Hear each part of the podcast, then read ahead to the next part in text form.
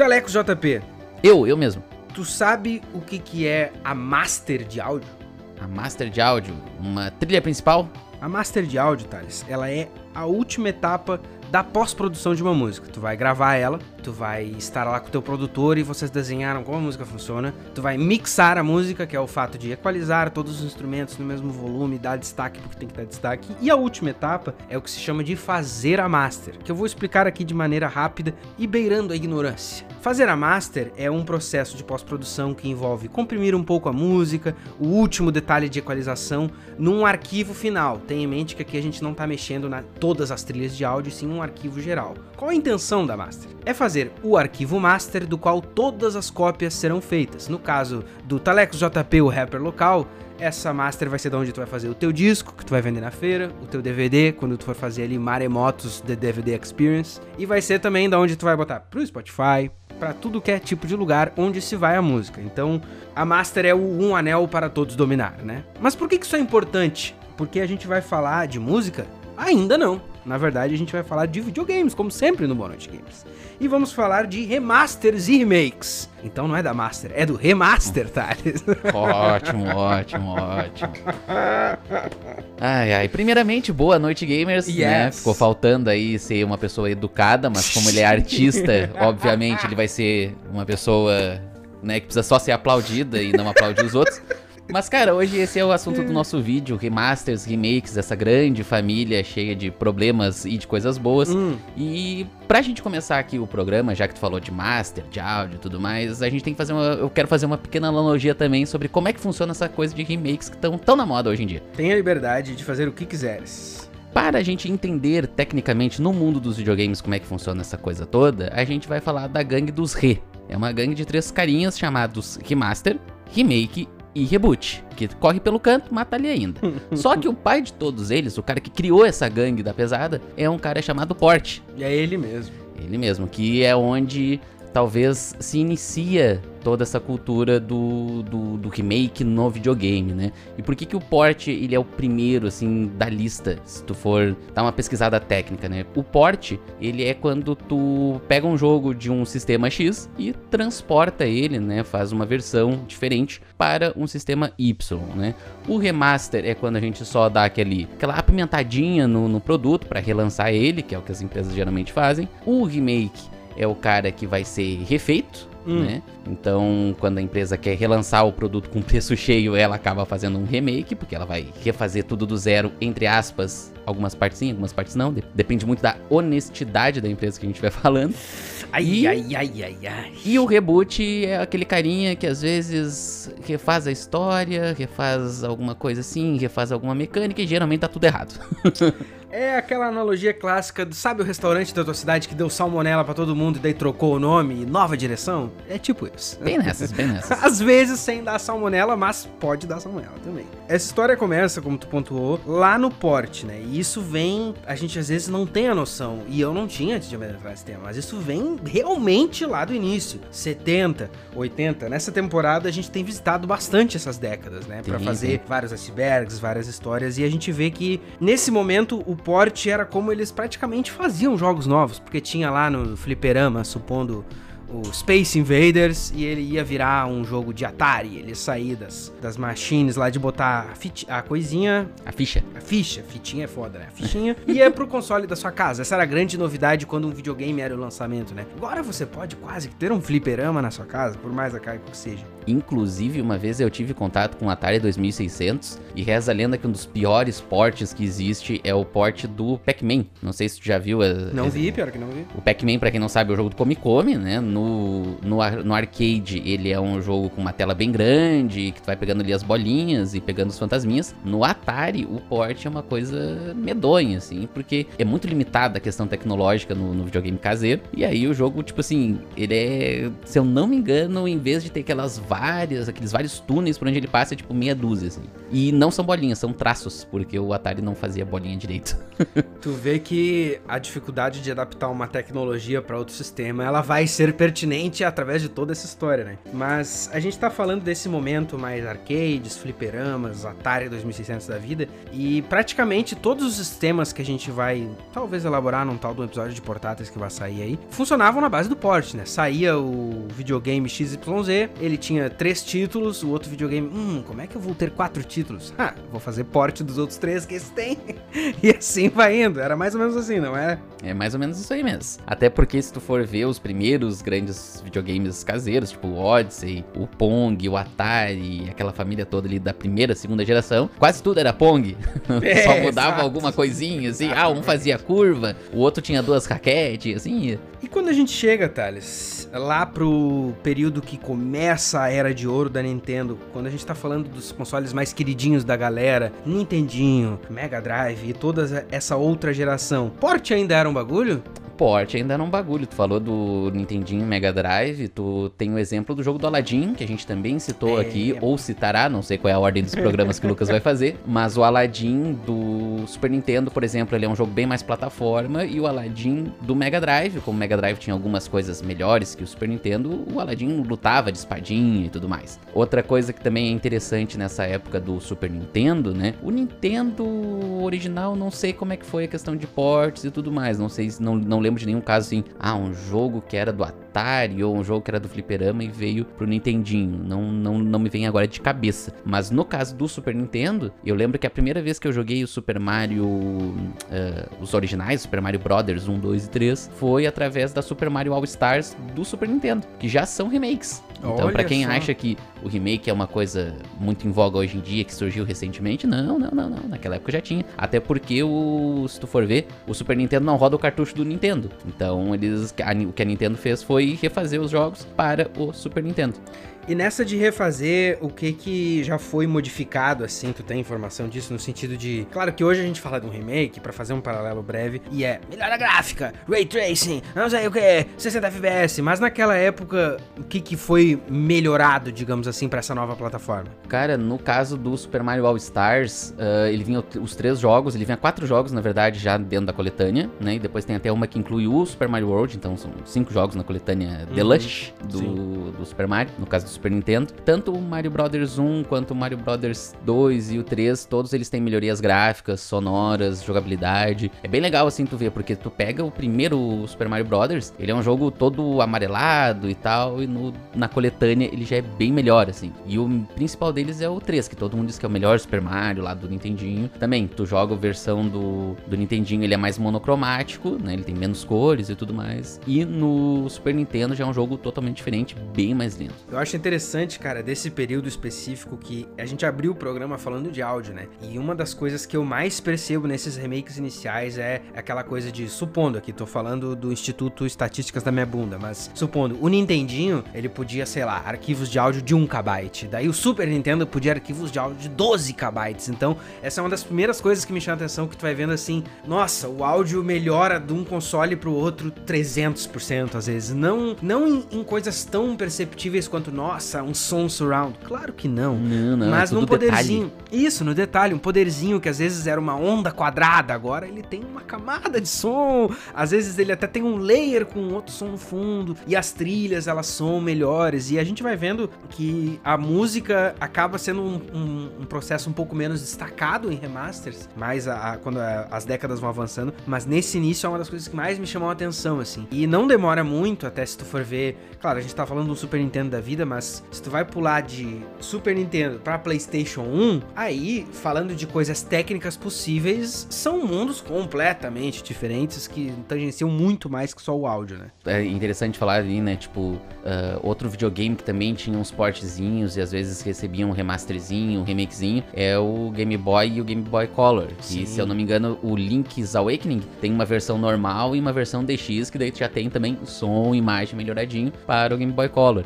Game Boy Color anterior também remasterizava, entre aspas, o Pokémon, que nem a gente já comentou aqui ah, no, é no episódio dos portáteis, né? Então é bem interessante, assim, como eles faziam essas coisas. Eu lembro que teve um outro jogo também que eu não sabia que era refeito, mas eu assinava a revista Recreio quando eu era uma criança e eu tinha o Game Boy Advance. Hum. E aí vinha muito a propaganda de jogo do Mario na revista, né? Não, não, acho que não era nem Recreio, acho que tô falando da Nintendo Game World. Eu não assinava, mas eu tinha uma. E aí tinha Super Mario Advance um, que era um jogo totalmente diferente do Mario, assim, bonitão, e o Mario pegava, não era de pular na cabeça dos inimigos, era de pegar uns itens do chão e jogar nos carinhas. E aí depois, jogando lá no PlayStation dois, a Super Mario All Stars, que aí eu me liguei que o Super Mario Advance era um remake do Super Mario Brothers dois, ah, lá do Nintendinho. E aí tinha Super Mario Advance dois, que era o Yoshi Island do Super Nintendo. Meu que o Game, Game Boy era mais potente que o Super Nintendo, então claro. a, a Nintendo ela foi refazendo. O Donkey Kong Country também é um jogo que na versão de Game Boy Advance tem vários minigames, dois no caso, mas né, na época Naquela eram vários. época eram muitos. E aí tem um de dança e tem um de, de aviãozinho, assim, é, é bem interessante, assim, tu pegar os jogos do, da Nintendo pro Game Boy Advance e ver que ele tem algumas coisas avançadas nos remakes dele. Ele sempre aproveitou aproveitam, principalmente aí falando do campo do reino da Nintendo, pra atualizar tecnologicamente. E até, eu gosto, por exemplo, de pensar no exemplo dos Pokémons, né? Eles receberam vários remakes completos, ah, agora, sim. principalmente dois mil pra frente, remakes completos, absolutos. E... O, o Pokémon, inclusive, eu acho que um dos melhores remakes da história, assim, se for pegar o Pokémon Red e o Fire Red.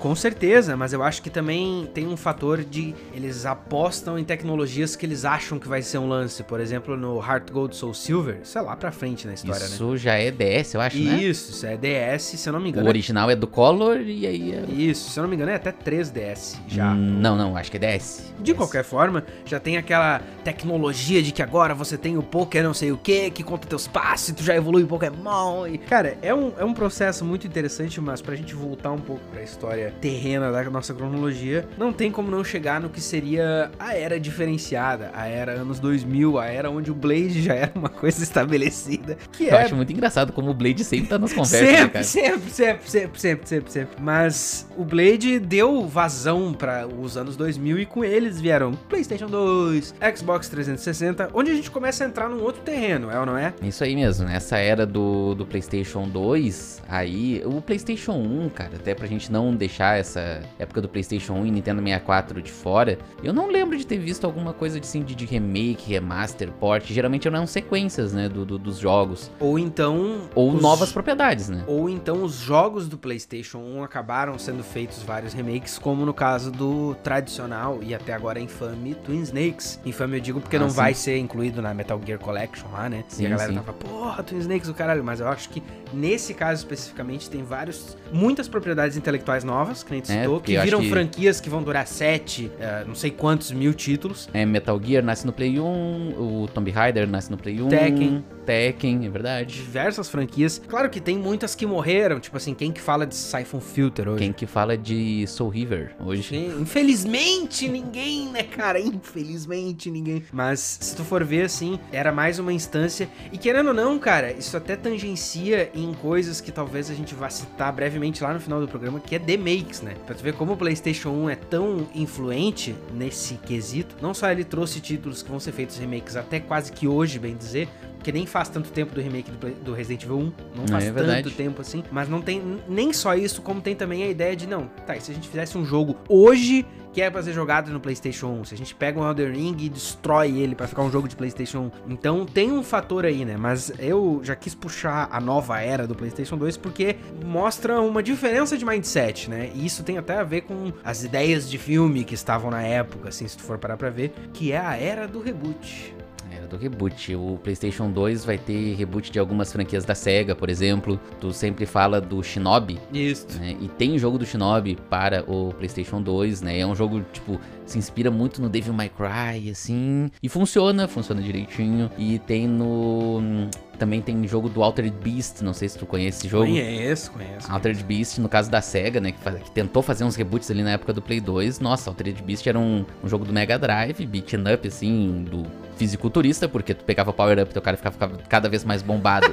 até muito literalmente foda. Virar um monstro, né? Ele virava lobisomem, o caralho é quatro. E aí a SEGA tentou um reboot muito estranho desse jogo no PlayStation dois. Outro jogo que tem reboot no PlayStation dois é o Ghost and Go, uh, Ghost, Ghosts and Goblins e Ghost and Goblins. Tu lembra desses joguinhos? Essas aí eu nunca ouvi falar na minha vida, cara. Tu nunca ouviu falar de, de Super Ghost and, Ghost and Goblins, que era tipo mega difícil? Vou ficar te devendo esse. Vai ficar te devendo, puta merda. A galera que jogava bastante coisa do Super Nintendo sabe que o jogo é um jogo terrivelmente difícil, assim. Ele era um, um side-scroller também, um joguinho de plataforma, daqueles de tomar um, um, um ataquezinho, tu, tu meio que morre, tem que ter armadura e tal. E aí tem um jogo chamado Máximo, que é meio que um reboot, sucessor espiritual, não sei se chega a ser da Capcom também, né, que é a mesma empresa, mas entra ali na categoria de, de reboots e sucessores espirituais na época do PlayStation dois. Sucessores espirituais, de repente eu, eu posso ser taxado como um louco, mas eu diria que se no PlayStation um a gente tinha grandes clássicos do Homem-Aranha, sucessor espiritual no PlayStation dois são os jogos dos filmes, né, cara? Tipo Exatamente. assim, são, obviamente, tie-ins com os filmes e tal, mas é uma forma de, de reboot que tinha um pouco a ver com aquela época do saiu o filme, vamos fazer o jogo, né? Se tu for ver, tem várias coisas que também são dessa era que até hoje são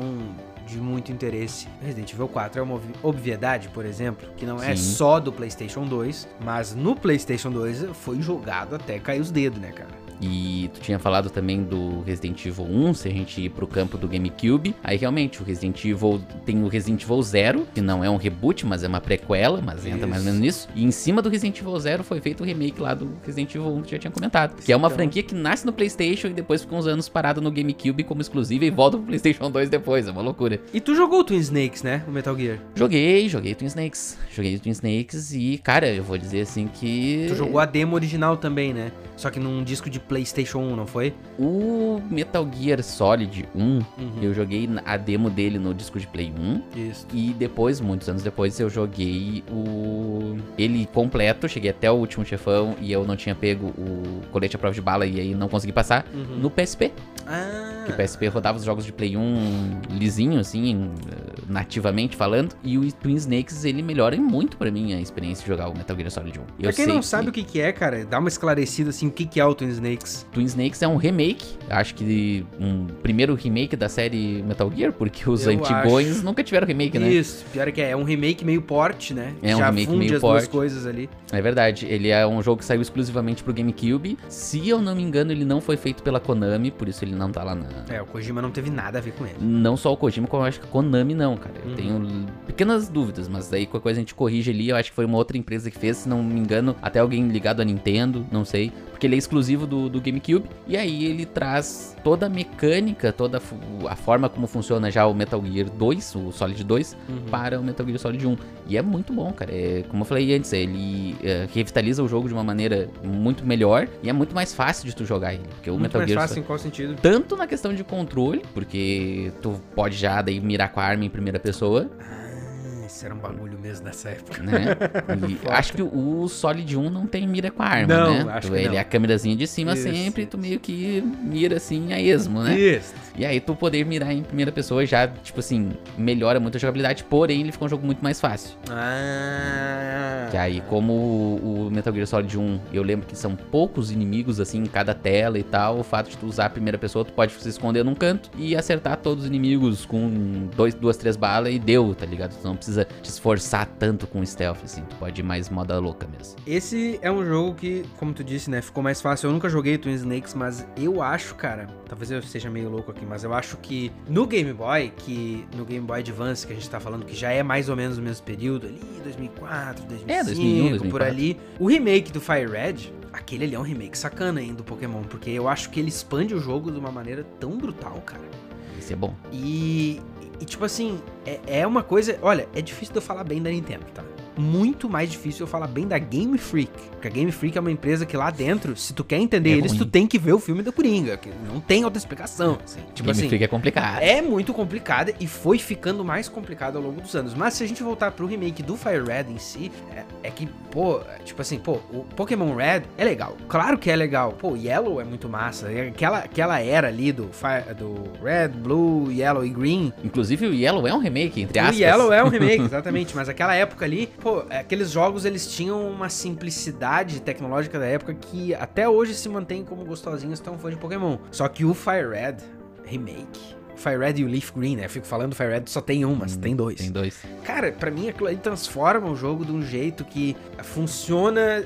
A gente pode definir, eu pelo menos vejo da maneira que esse é o remake ideal. Por quê? Não só ele transforma e expande o jogo de uma maneira muito bonita, como ele consegue ser um tempo suficiente depois que apresenta aquilo ali pra todo um público novo, saca? Então, claro, se tu for ver assim a data, ah, não foi tanto tempo depois, mas é... tempo suficiente para aquilo ali ser apresentado para uma gama completamente nova de gente. Então eu acho que funciona bem em todas as esferas, não só porque respeita muito o jogo, mas também faz um upgrade muito bom do jogo. Uh, não é um remake que simplifica as coisas. O Fire Red foi a primeira vez que eu fui ganancioso, rushei a main quest e cheguei na liga e fui espancado, Thales. Não, não fui espancado, fui espancado a ponto dos caras, do segurança lá da liga, o janitor, assim, dizer, vai embora, cara, tira esse teus Pokémon daqui, vai criar vergonha na cara. Eu não tentei nem engraidar, eu fiz um save novo, porque eu fiquei com vergonha, cara.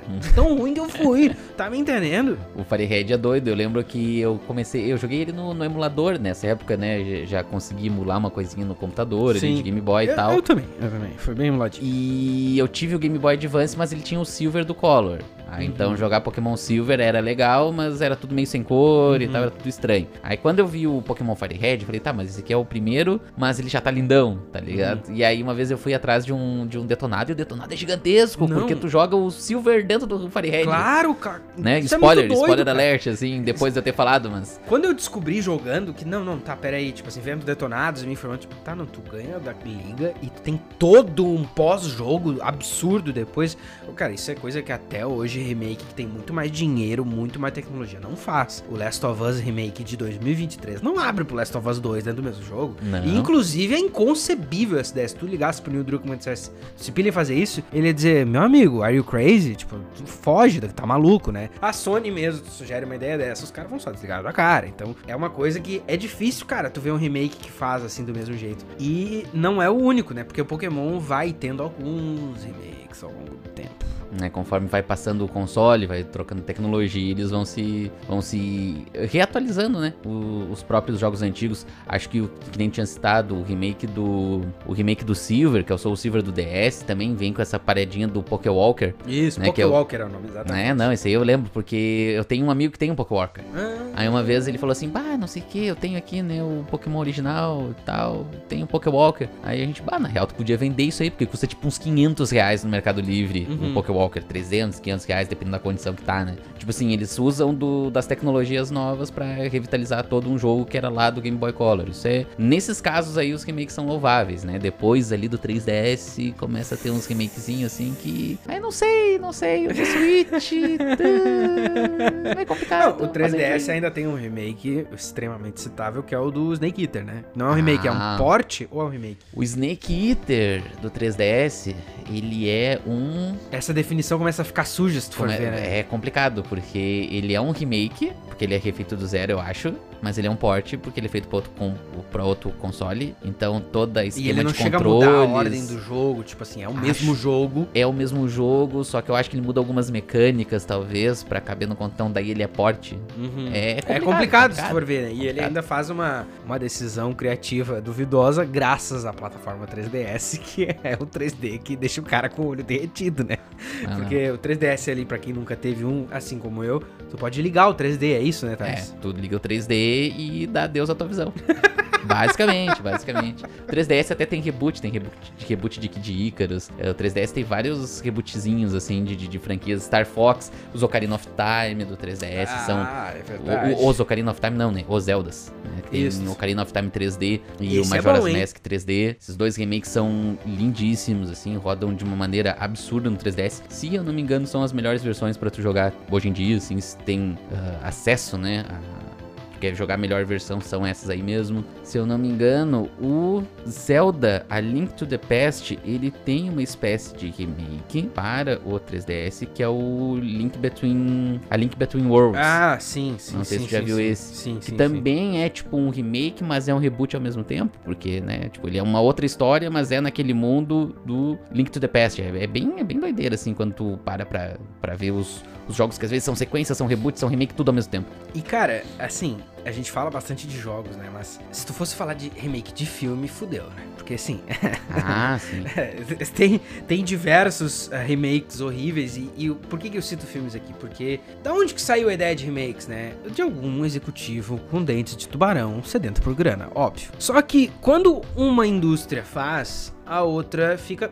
Putz, tem alguma coisa aí, né? E aí eu acho que eu abri esse programa com música, a gente falou um pouquinho de games, e se tu for ver, eu só queria, assim, abrir uma breve discussão geral sobre a parada aqui, porque na música, tá? Como, o que é um remake na música? Dificilmente existe. O que vai existir é um cover, o que vai existir é, por exemplo, Led Zeppelin tem os clássicos remasters, né? Uhum. Como é que é que funciona isso? Que ideia é essa, Lucas? Explico pra vocês tranquilamente, e vocês vão entender que às vezes é um pouco menos ganancioso do que nos videogames e nos filmes. Gananciosos todos eles são, não vou mentir. Essa, né? É, mas o que isso. que acontece? Num caso de um Led Zeppelin da vida, ou The Smiths, por exemplo, que é outra banda que tem remaster de muita coisa, foi tudo gravado na fita. E assim como no cinema, se tu gravar no filme, é a resolução mais alta que tem, a fita permite muita coisa. Então, pô, Led Zeppelin lá foi tudo gravado nas fitas, e são fitas de estúdios grandes, existem essas fitas ainda. Então, não sei se em dois mil e vinte e três elas existem, mas elas existiam quando, ali pelos anos oitenta, noventa, o Jimmy Page decidiu que ele queria reabrir essas fitas com tecnologias mais novas,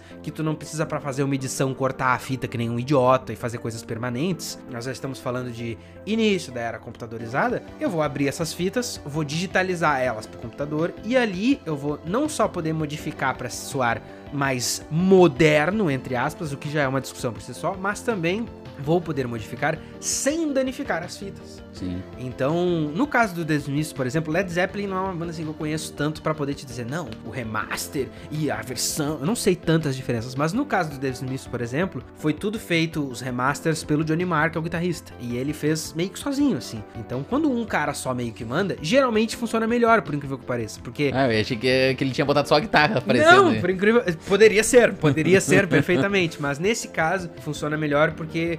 Num caso desse, assim, que tu vai revisitar um trabalho teu de vinte anos atrás, se tu tiver quatro inputs, o baixista, o batera, o vocal e o guitar, todo mundo vai ter ideias diferentes. Puta, nessa música aqui, meu baixo tá incrível, aumenta aí. Não, mas o meu vocal, não, mas e a batera, não sei o que. Então, quando eu, o Johnny Marr fez, e com respeito pelas gravações originais, ele abrilhantou muito músicas que, claro, aqui funciona um pouco diferente, porque não entra tanto aquela coisa de, nossa, vai trazer para um público novo, porque na música sempre tem gente que tá muito atrás das coisas que já rolaram, né? Mas são remakes que são um pouco diferentes do que, por exemplo, vamos fazer remakes de Mad Max. Vamos fazer, vamos fazer remakes de filmes dos anos oitenta. Vamos fazer um remake do Ghostbusters, mas agora o Ghostbusters são as Ghostbusters. Então, eu gosto de citar, assim, o paralelo da música, porque na música não tem tanto essa coisa de ficar te vendendo um remake e tu chega lá e é uma enganação. Obviamente... No caso de remasters, vai ter o cara que ele prefere, não, não,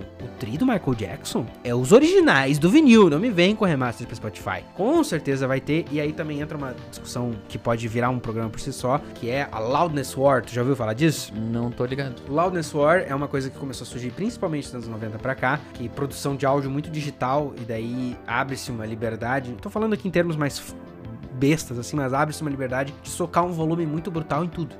Então, na rádio, por exemplo, a música do Talecos J P, que é um sertanejo brutalzão lá, ela tá batendo zero decibéis. Só que o trap do Matuê tá batendo três decibéis. Então, na rádio fica estranho uma música tá mais alta que a outra. Ah, parece sim, melhor, sim. A... sempre vai parecer melhor, entre muitas aspas, a música que tá mais alta. Então, pros ah, caras não perder essa, tipo assim, pô, eu não quero que a minha música soe magra na rádio. Todo mundo socava o volume muito lá em cima, com compressão, com coisa digital que perde aquela dinâmica da gravação. Então, essa é toda uma discussão por si só, porque aí entra, por exemplo, o purista do vinil. Não, teria o Led Zeppelin de setenta e oito, porque lá em dois mil, quando o Jimmy Page fez os remaster, ele socou uma digitalização que a música ficou muito robótica. Ex- existem discussões que nunca vai ter resposta nesse caso, só que são completamente diferentes de quando tu é um carniceiro que vai fazer o terceiro remake de Last of Us, porque ele já foi portado do P S quatro pro P S cinco, e daí ele vai ser portado de novo, agora, numa versão para computador, e ela simplesmente não funciona, tá me entendendo? Sim, sim, é, não, a, o caso do Last of Us ali, de alguns jogos da Sony, é bem complicado, né, cara? Mas a gente tava,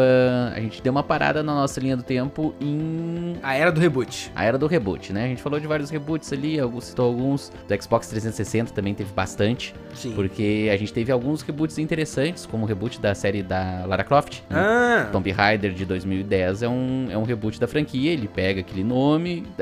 Acho que o estúdio ainda continua o mesmo, só que eles tinham sido vendidos...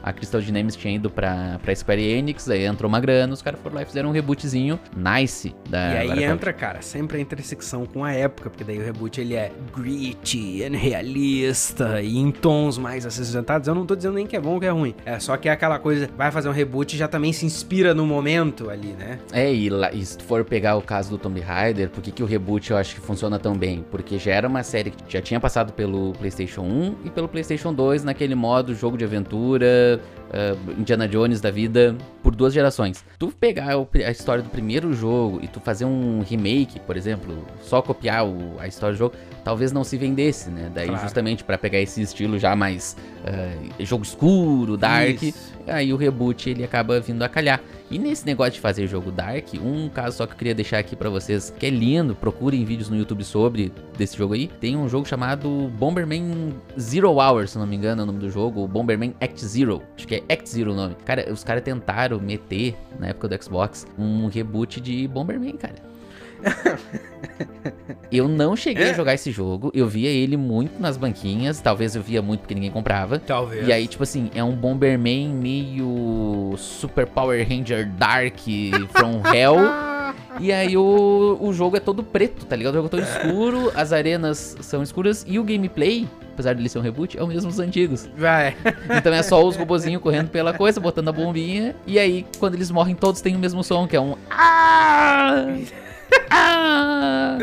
Vai, é bizonho, é bizonho. Cara, é que assim, a intersecção entre vários desses assuntos, ela é conectada porque ela tá sempre movimentada pela ganância executiva, né? E o reboot também tem o Sonic de dois mil e seis. Tem o Sonic de dois mil e seis, cara. E tem diversas instâncias de tentar adaptar uma obra. E, claro, daí a gente vai falar de reboots, remakes, remasters. E uma adaptação, ela não tá nem tão longe, porque tem envolvido um raciocínio de vamos pegar aquilo do passado, vamos recauchutar e trazer para uma nova estética que conversa com essa época. Só que aí tem aberrações que são mais conhecidas, como Dragon Ball Evolution. Nossa! Mas também aberrações muito menos conhecidas, que tu inclusive citou num episódio recente, como o Pac-Man com plot. Pac-Man com plot, é, no PlayStation um, por exemplo, tem esse jogo do, do Pac-Man com historinha, que é um jogo de plataforma do Pac-Man. Ele continua comendo bolinhas, mas é um jogo tipo Super Mario sessenta e quatro do Pac-Man. Ah, boa noite, gamers! A história dos remakes e dos remasters, ela passa por várias intersecções com a mídia terrena de todas as plataformas que temos hoje em dia. Mas falando em hoje em dia, especificamente, no ano de Hideo Kojima de dois mil e vinte e três, a gente sabe, cara, e é talvez por causa disso... Na real, do, no ano de Hideo Kojima seria sessenta, né? Ele fez sessenta faz pouco, ele é fez verdade, é semana verdade, passada, é verdade, eu acho. É verdade, mas a gente não tem como não citar, assim, da onde que surgiu a ideia de fazer essa pauta. Na minha visão, pelo menos, tu pode expor a tua se tu discorda de mim, mas partiu de uma tendência que tá se culminando num absurdo completo de que remake de absolutamente todos os jogos. A gente tá vivendo uma época, especialmente, assim, de dois mil e vinte pra cá, que o remake no videogame tem ficado absurdo, assim. E tá chegando num ponto que tá se misturando com avanços tecnológicos, que a gente também falou no episódio recente, numa ideia besta de hype que a gente falou na temporada passada. Tudo isso vai confluindo pra um grande rio, pra um grande oceano de tristeza e solidão que são os remakes de dois mil e vinte e três. E aí, tem alguns que dão certo e outros que não. Por exemplo, Resident Evil quatro e Last of Us Part um. É, são bons, são bons exemplos. Eu acho que o Resident Evil dois é até melhor exemplo que o Resident Evil quatro. Por quê? Porque eu acho que o Resident Evil dois, tipo assim, vamos lá, quando tu quando saiu o PlayStation quatro no mercado, que nem tu já citou, veio muito remaster, né? Uhum. Veio o Gravity Rush Remaster, que é uma sériezinha meio indie lá da Sony. O próprio Last of Us foi lançado no final da vida do Play três, chegou no Play quatro já com o remaster pronto. É verdade, é verdade. Uh, tem aí vários jogos que foram sendo lançados, assim, se tu for ver, toda aquela, aquela gama de jogos Prototype, Infamous, não sei o que, vários deles foram recebendo uh, remaster. Remasterzinhos foram sendo portados numa formato de remaster, porque tipo assim, ah, os caras passavam um filtrinho e lançavam no PlayStation quatro, né? PlayStation quatro não tem retrocompatibilidade, não dá pra te botar o, o C D do, do Play três ali e rodar, então tu tem que comprar na loja, uhum. Né? Então Os caras já revendiam com um filtro H D pra, tipo, tá ó, já tá remasterizado. Tá vendo os dentes de tubarão? Tá aí. Os jogos de P S P estão na loja do, do P S quatro, claro, com, como remaster. Tem Patapom, tem Loco Roco e por aí vai. Mas se tu pegar o caso da Capcom, né, com Resident Evil dois, eu acho que ele sim inicia uma boa era de remakes. Porque daí eles são remakes, remakes mesmo, tipo, eles fazem, pegam um jogo lá, fazem do zero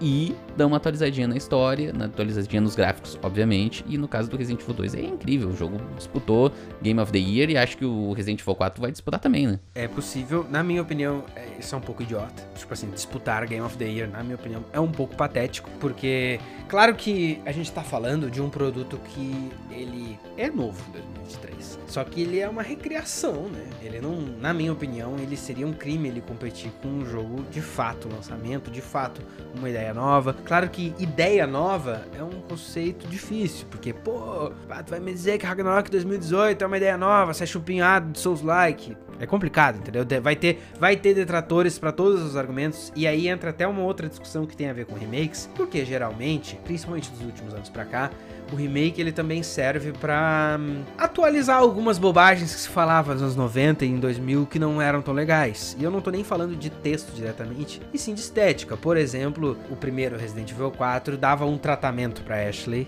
e o Resident Evil quatro de hoje em dia dá outro, né? A Ada sim, Wong e... é outro exemplo também. É, são bons exemplos de melhorias, né? Exato, mas aí, o, que que, o que que eu quero trazer com esses exemplos? Claro que é muito mais interessante ver as personagens representadas hoje em dia com não só uma estética atualizada, mas também com um mindset diferente de como retratar a mulher ali como um todo, mas isso também dá margem pra isso que tu tá dizendo de que qualquer um desses remakes que tu vai dizer que é incrível vai ter um inicial maluco de chapéu de alumínio que vai dizer, meu Deus, isso é a pior coisa que já existiu, tá entendendo? Sim, então, sim. Tu vai percebendo, assim, que tem várias instâncias onde um videogame falou alguma merda e corrigiu. Por exemplo, isso aqui não é um remake nem um remaster, mas tem o caso do Overwatch lá, que tinha um personagem, o Mac, não sei o quê. O Macredo. Macredo, que ele era um, um inspirado num developer que gostava de passar a mão nas amiguinhas. Daí ele foi exposto, ele foi demitido, ele perdeu. Daí tá, vamos mudar o nome do personagem. Essa é uma instância dos videogames tentando consertar as próprias cagadas. Essa é uma. No World of Warcraft tem lá o Frasiab, que era um N P C. E ele era, na verdade, um N P C em homenagem ao Afrasiab, que é um cara da developer, que os crimes que ele fez eu não posso nem falar aqui, assim, tipo assim, se tu vai falar de... Importun... A, Blizzard, a Blizzard é meio complicada, a né? A Blizzard não? Tem uns, assim,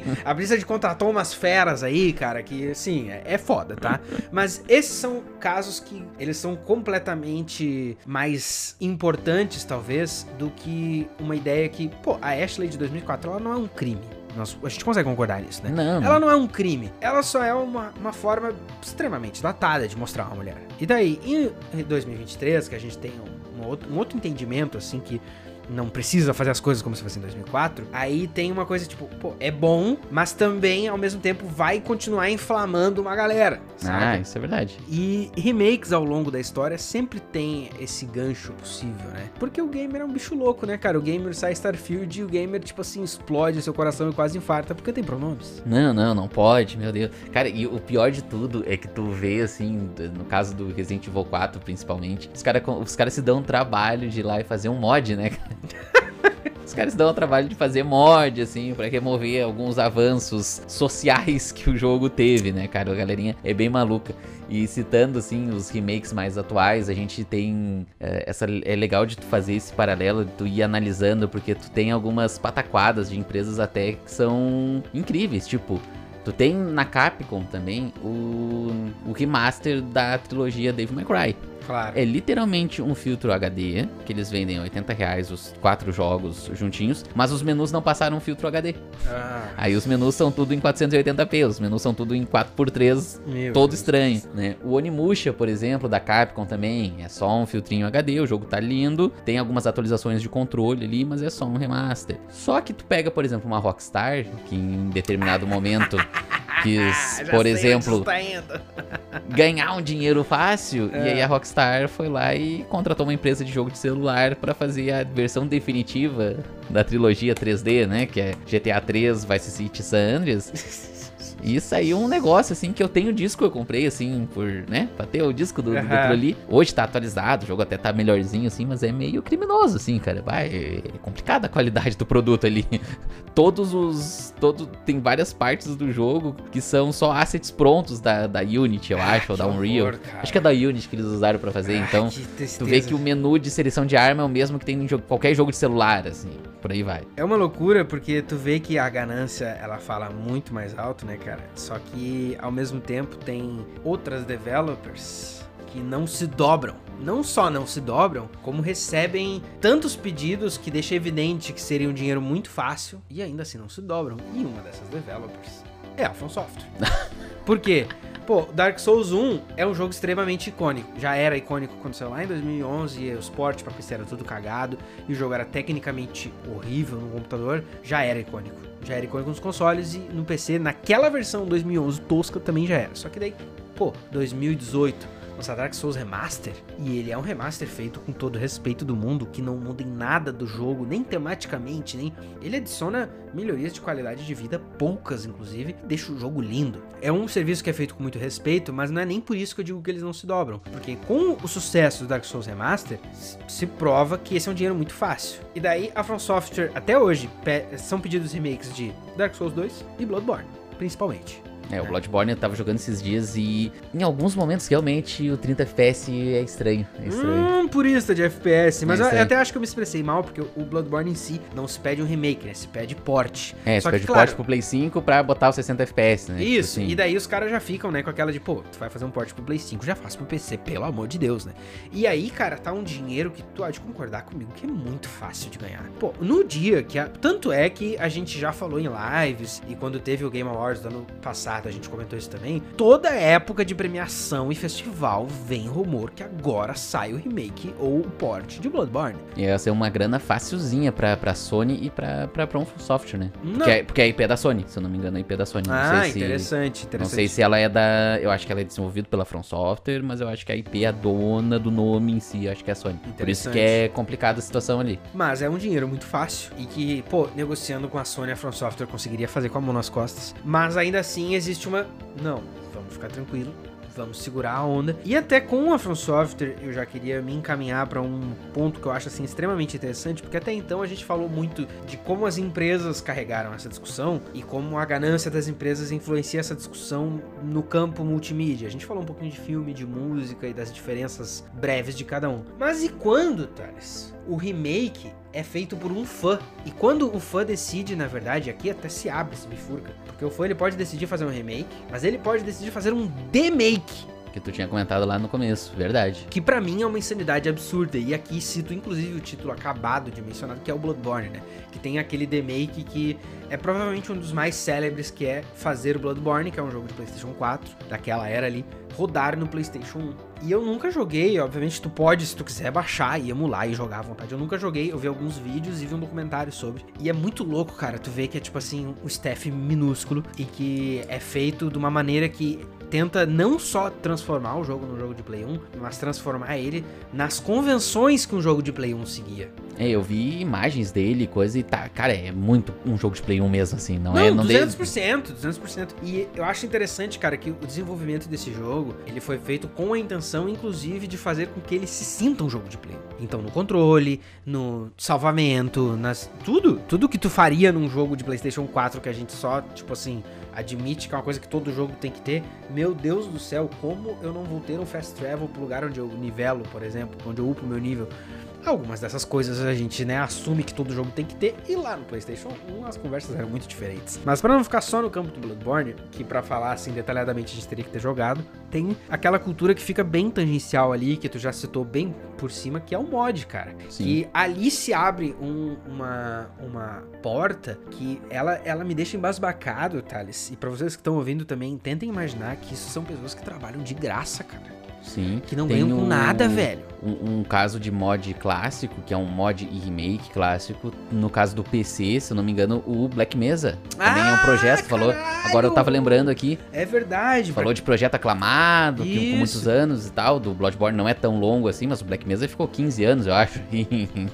Desde que eu me conheço por gente, claro, tem o tal do Black claro. Mesa. Todo mundo conhece Counter-Strike. E os mais nerdolas sabem que Counter-Strike vem do Half-Life, na verdade. E Half-Life é um jogo que pra mim é um dos melhores jogos que eu joguei na minha vida. Ele é um jogo extremamente influente, não só como F P S, mas como um jogo que beira o horror, como um jogo que tem até um quê de survival. Um, um Last of Us é um jogo que tem ah, management de, rec de recursos, de recursos. E no Half-Life isso já era praticamente o gameplay inteiro. E Black Mesa é um remake completo, né? Com assets modernos, com gráficos lindos, e ele é fan-made. Made, tá, ele tá vendo na Steam, inclusive. A Steam até patrocina bastante ele, assim, tipo, divulga e tal, mas não tem nenhum envolvimento da Valve mesmo. E é uma doideira isso, parando pra pensar, cara, porque, pô, agora ele tá à venda na Steam, mas quem tá ligado no Black Mesa sabe que era um projeto de paixão, duzentos por cento, assim. E isso me pega muito, porque tem um, um amor à arte, assim, que, meu Deus, cara, saca, é muito doido, assim. E falando do... Pô, Half-Life é um jogo extremamente estabelecido, mas vamos falar de outro, então. Uma empresa que a gente acabou de falar sobre, a Bethesda, que os caras estão fazendo há doze anos o projeto Skyblivion, que é trazer o Oblivion pra toda a engine do Skyrim. Eu joguei uma dessas modificações que já existe, tá lançada, que é a recriação completa de uma das D L Cs do Fallout três, que é Point Lookout. Ela foi recriada completa do início ao fim, todos os diálogos, tudo na engine do quatro. Sim. E de um jeito que conversa com a história do quatro. Mais ou menos o mesmo, o mesmo encaixe ali. Pra quem não sabe, eu vou resumir de maneira breve. Tu recebe uma transmissão no teu rádio dizendo que tá disponível uma nova de uma viagem. Quem quiser que venha. E daí tu vai até um pico e tá lá um barquinho bem estilo Steamboat americano, sabe? E o barquinho diz assim, não, cara, eu posso te levar num tal de um pico aí chamado Point Lookout, que é uma ilhazinha bem tri. Vamos lá? Vamos lá! E daí tu vai e ele se transporta pra...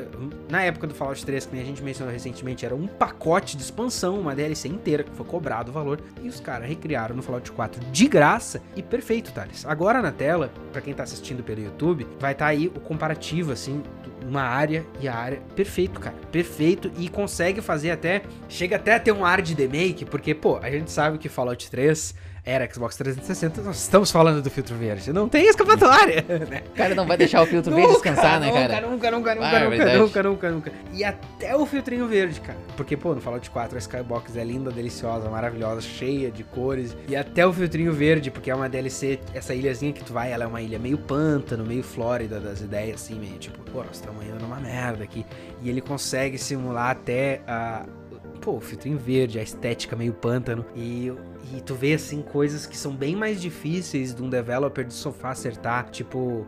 o balanceamento dos N P Cs, saca? Sim. Porque essa é uma D L C que no Fallout três ela era pra ser feita mais pros últimos níveis, assim, de preferência que tu não fizesse no início do jogo, então os bichos batem muito forte, tu já tem que estar tá bem preparado pra, pra, pra jogar ali, né? E o Fallout quatro, essa, esse, essa recriação é feita perfeito, assim, o balanceamento é a mesma coisa, tu pode estar tá no nível Fallout quatro, como a gente já falou aqui, pode estar pode tá no nível duzentos e oitenta, tu chega lá e os bichos batem forte, e o balanceamento, que é um detalhezinho que, pô, pra tu saber detalhe disso, tu tem que ser muito nerdola, cara. Não, tem que Isso. fazer muito cálculo, tem que ler toda... Vai ter que ler toda a documentação do jogo. Testar full pra ver se ficou bom. Pô, os caras recriar isso pra mim é um absurdo muito grande. E aí, se a gente vai falar da... Pô, Skyrim é provavelmente um dos títulos mais vendidos dos últimos vinte anos. E o remake de Oblivion que estão fazendo na engine do Skyrim é tão celebrado que hoje, tal qual Black Mesa, sai na I G N, trailer do bagulho.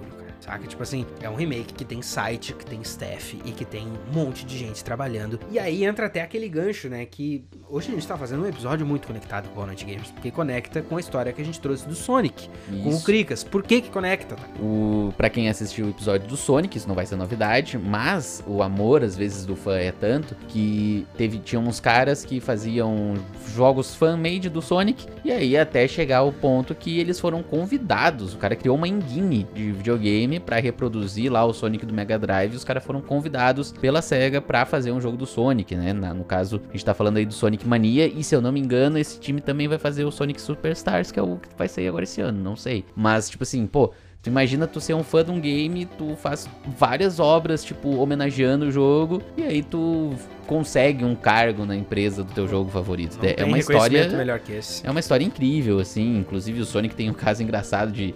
A, muita gente deve ter passado aí durante... Se é, fica em fórum e tudo mais. Sonic Utopia lá, que era um, um modzinho da Unreal que fazia o Sonic correr num, num, num campo três D. Aquilo lá também foi um fã que fez e serviu meio que, entre aspas, de base pra SEGA depois fazer o Sonic Frontiers. Esse cara, que eu saiba, não foi contratado pela SEGA. Mas o Sonic Frontiers é mais ou menos aquilo. E o Sonic Frontiers consegue ser mais sem graça do que o do que o Sonic Infinity lá, do que o Sonic do fã lá, do Sonic Utopia. Então, assim, é muito legal tu ver esses casos de, de coisa fan-made, porque os caras realmente se dedicam. E que nem o Kikas falou, às vezes os caras se dedicam até mais que a própria empresa. Às vezes entendem o jogo até melhor que a própria empresa. Muitas vezes, entendeu? O jogo melhor que a própria empresa. Mas eu acho que com essa a gente pode fechar a tampa, né, cara? E eu queria, Thales, eu vou passar as considerações pra ti, mas antes, eu queria da minha parte, a minha consideração é uma pergunta pra vocês que estão nos ouvindo no YouTube, no Spotify, no Apple Podcasts, onde também estamos, em algumas outras plataformas. Vocês aí, comenta na caixinha do Spotify, comenta na caixinha da Apple, na caixinha do YouTube. Qual a tua opinião sobre remakes? De filme, de música, de games? Pode dar o papo, dá a verdade, porque vai ser interessante a gente voltar nesse tema quando a gente for falar de algum remake específico e ver o que, que a nossa galera pensa sobre. Mas e tu, Thales? O que, que tu tem pra me dizer desse tema no geral? Em geral, eu prefiro rem- remasters. Hum. Eu prefiro remasters porque, como eu falei, a Capcom lá vende oitenta pila. O remaster lá com os quatro Devil May Cry é melhor do que o que a Ubisoft vai fazer, que é recriar. Putz, é muito melhor. Pra fechar o programa numa Hagnote, assim, aquele re- remake incrível de Sands of Time. Tipo, a Ubisoft teve a capacidade de pegar o primeiro jogo da trilogia das Areias do Tempo, que é um jogo curto, de quatro horinhas, e eles estão refazendo o jogo há não sei quantos anos. Eles reiniciaram todo o processo de refazer duas ou três vezes e vão vender o jogo a preço cheio. Inclusive fizeram pré-venda e depois cancelaram as pré-vendas. Marav- porque...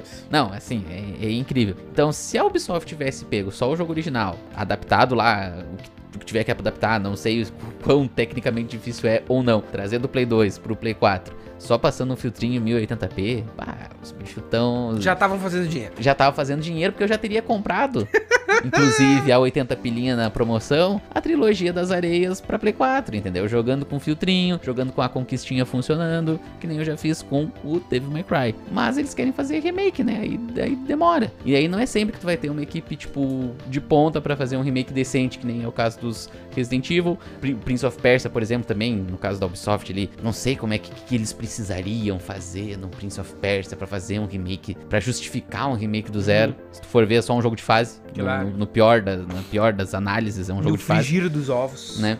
E acho que é isso, cara. Acho que remaster é melhor que remake. Claro que a desculpa da Naughty Dog, por exemplo, ela é uma desculpa válida do remake do Last of Us, porque eles botaram toda aquela parte de acessibilidade hum, dentro do, do parte um. Aí eles consertaram o Joel também, que é muito novo no primeiro e muito velho no segundo. Ah, sim, sim, sim, sim, sim. Mas acho que daí ali naquele caso... Eu...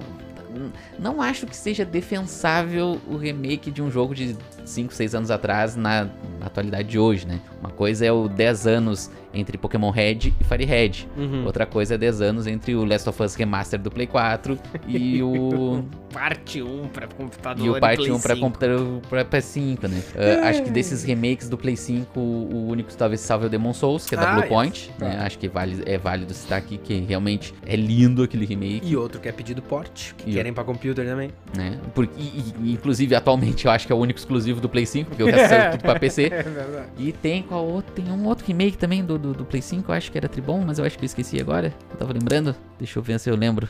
Hum, hum, hum, hum. Ah, eu tinha, eu tinha, eu tava com outro, outro, um outro remake desses de, de, de Play cinco aí, que, que é muito bom pelo que eu vejo, mas sei lá, esqueci. Sabe Deixa como eu... você vai saber o que, que o Thales esqueceu? Eu sei, você vai assinar o Boa Noite Gamers no LivePix ponto g g, porque ele esqueceu, mas no grupo de membros ele vai saber, ele vai ter resposta, porque a gente já vai ter editado e lançado esse episódio.